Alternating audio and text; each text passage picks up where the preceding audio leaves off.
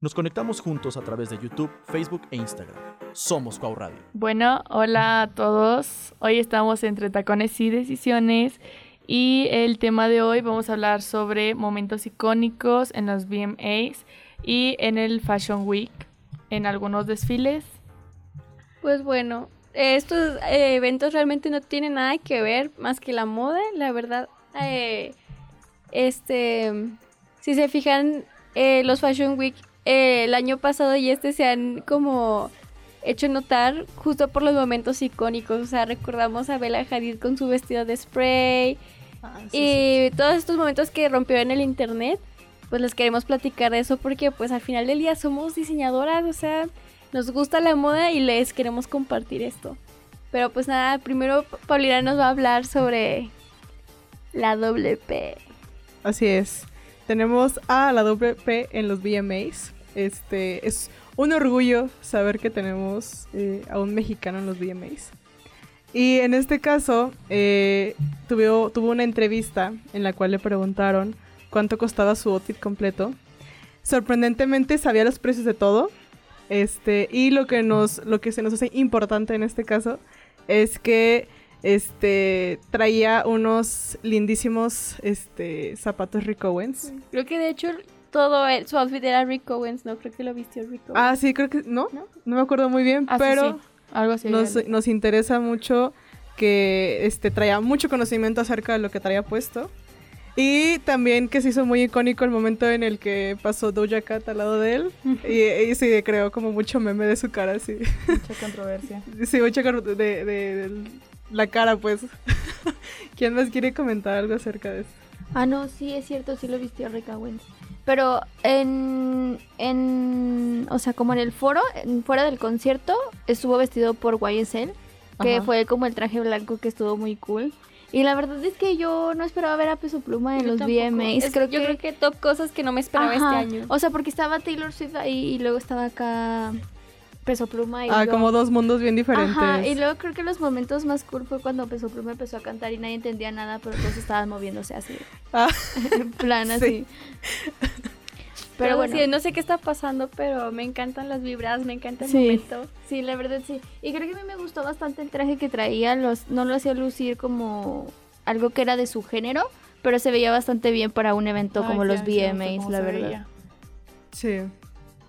Y, pues hay, muchos artistas que ya escuchan a Peso Pluma, ¿no? O sea, fuera de México, por un decir.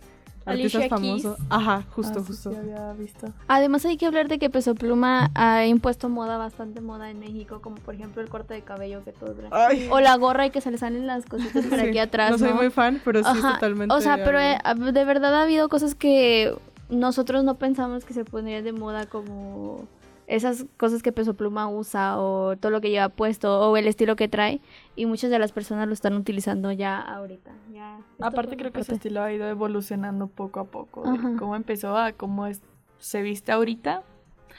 Mm, y yo siento que al final del día todo esto tiene influencia en la moda en México como pues con la hot plebe con su outfit tumbet. O sea, siento como que, empieza, eh, como que empiezan a, o sea, como con la popularidad de los curiosos tumbados, empezamos a tomar elementos de eso para implementarnos en nuestra ropa de diario. Incluso aunque seas como una niña muy coquette y de que así, o sea, siento que ya está empezando a tener una influencia en cómo la gente compra y cómo se viste y cómo se quiere ver. Lo mejor de todo es que no sabías que había prendas que podías combinar con otro tipo de estilo, ¿sabes? Como por ejemplo el tumbet, que es playeras de para carreras o cosas así, y con falditas mini tipo estilo Miu Miu, que nada que ver.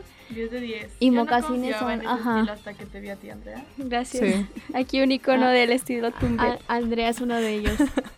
lo logró, eh, hizo lo imposible, no tenía fe y lo logró. Hablando de lograr cosas, yo creo que ya es momento de hablar de lo que los diseñadores han hecho en esta Fashion Week, ¿no? Sí. Bueno, el mes de la moda. bueno, yo creo que uno de, de lo que se puede hablar mucho es sobre el desfile de JW ante Anderson. Eh, no sé si lo vieron ustedes. Creo que sí. Poquito vimos.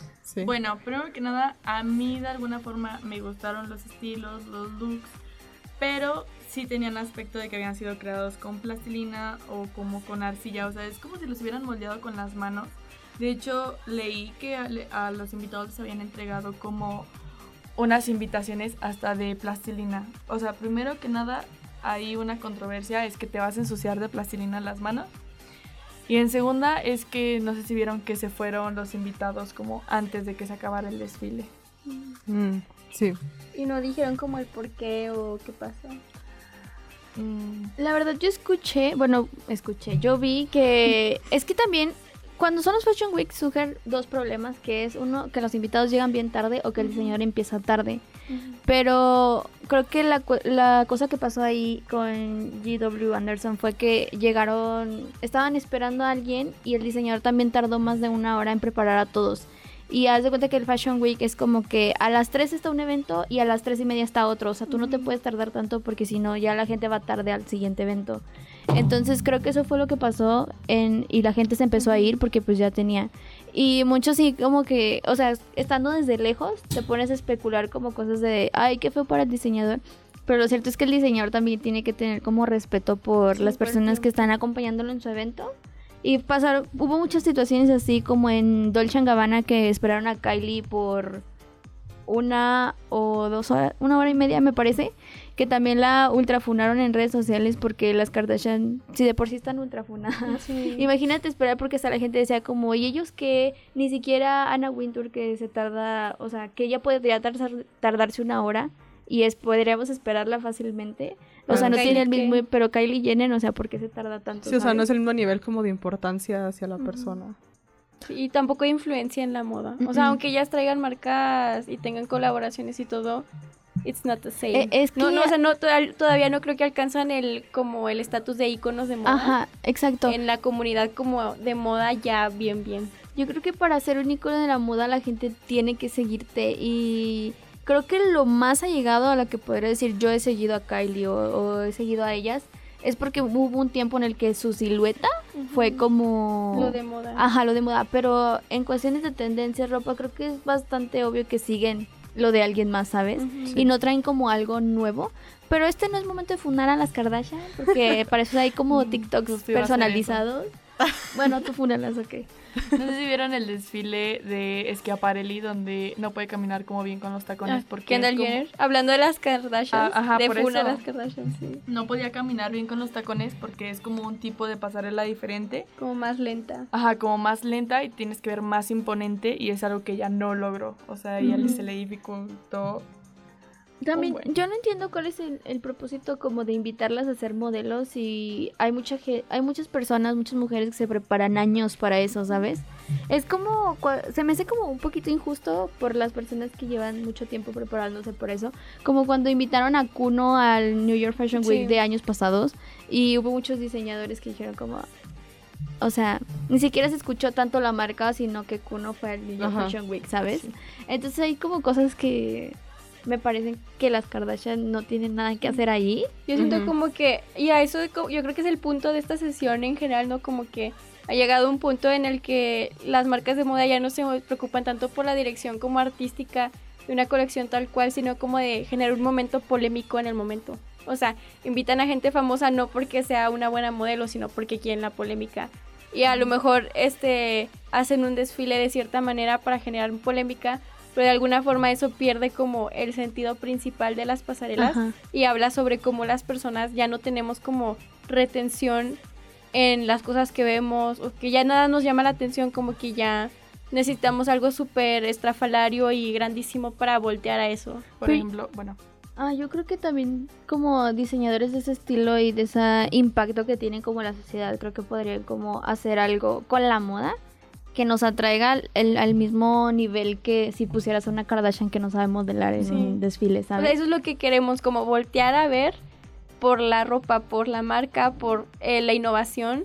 Y, pero es difícil, o sea, con la sociedad actual es difícil si no es que imposible, ¿sabes? Como, como Valenciaga que lo vimos ayer y que nos mostró como que el hecho de que no tenía como modelos tan que de hecho la historia de los modelos está muy interesante. Ajá. abrió su mamá, el, la mamá del diseñador abrió la pasarela. Ajá, y luego le siguió la, maestra, de la universidad y cosas así. que salió el novio Ah, ah sí, con el vestido de novia. Increíble. Y que también está encargado de, de, la música en las pasarelas de, Valenciaga. Y lo cierto es que Valenciaga hace mucho no nos ofrecía algo tan lindo como los años pasados que que puso como bolsas de basura y cosas así que vendías nada este diferente más bien creo que fue muy diferente pero nada que te funcionara sabes o sea es como una bolsa de 10 mil dólares pero era Valenciaga eh. Entonces, creo que hace mucho Valenciaga no nos ofrece algo tan así desde que ellos fueron como los proveedores de la moda oversize hasta este punto y creo que lo hizo bien el director creativo de la casa. Yo creo que es como la parte de poner emoción, como el sentimiento, como esto que ya tiene un contexto. Eh, las personas que están modelando todas eran personas importantes en su vida.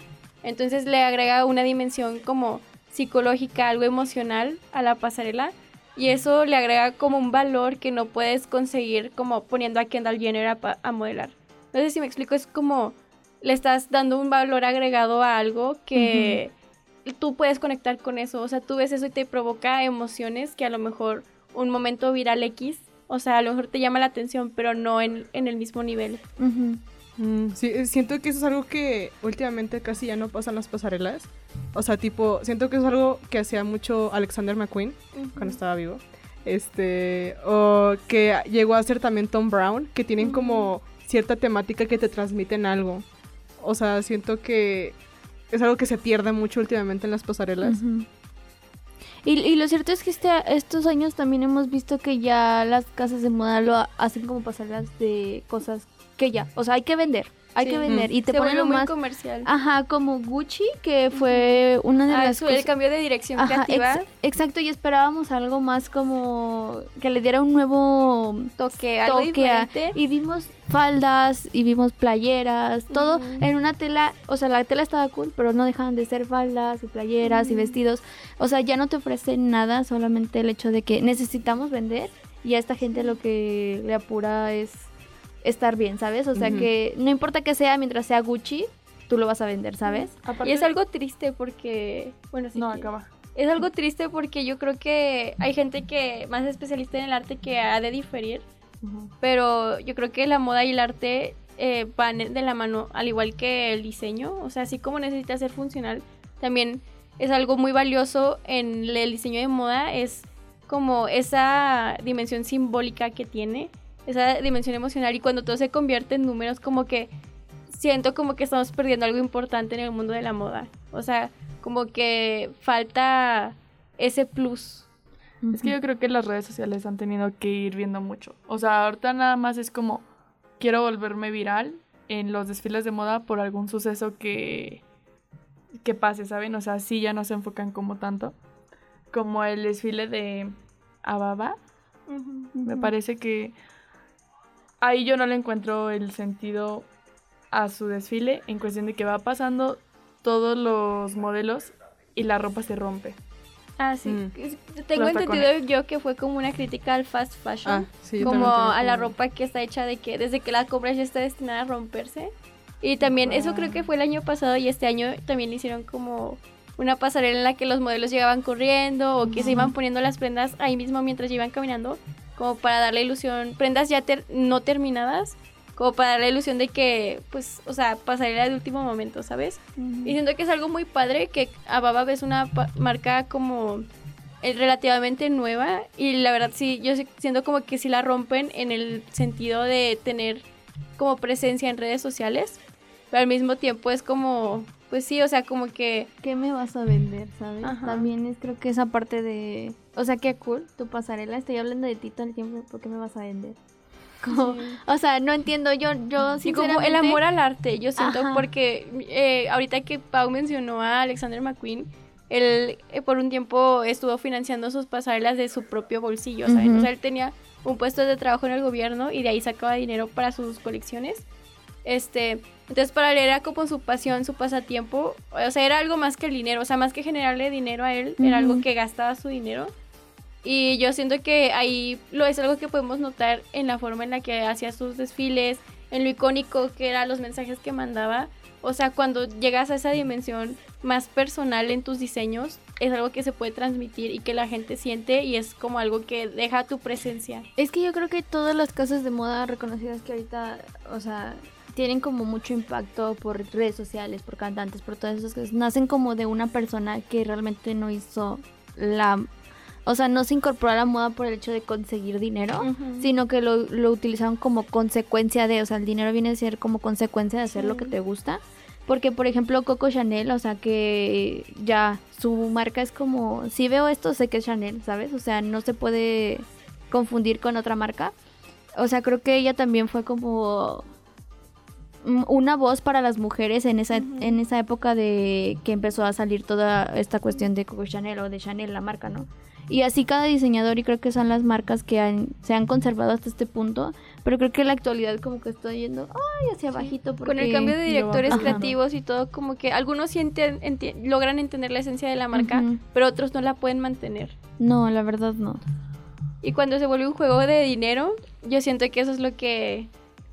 O sea, obvio todos necesitamos dinero, es necesario, es importante eh, o sea, a quien no le gusta ganar dinero, pero además de eso tenemos que agregarle algo más. Sí. Siento como que, y no solo en el diseño, también en el arte, en la vida, yo creo que en todos los aspectos sí es importante tener y, y, yo creo que eso es lo que buscamos para las futuras generaciones. Pero nosotros ya no nos extendemos más. Creo que les hemos platicado bastantes momentos que pasaron en el Fashion Week de este mes, que es en septiembre. Acuérdense que vuelve a iniciar hasta abril del 2024.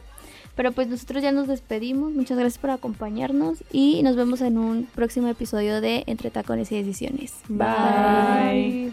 Nuestro estudio ubicado en Universidad Cuauhtémoc, Campus Aguascalientes, transmitiendo para todo el mundo. Somos Cuau Radio, pensando como tú.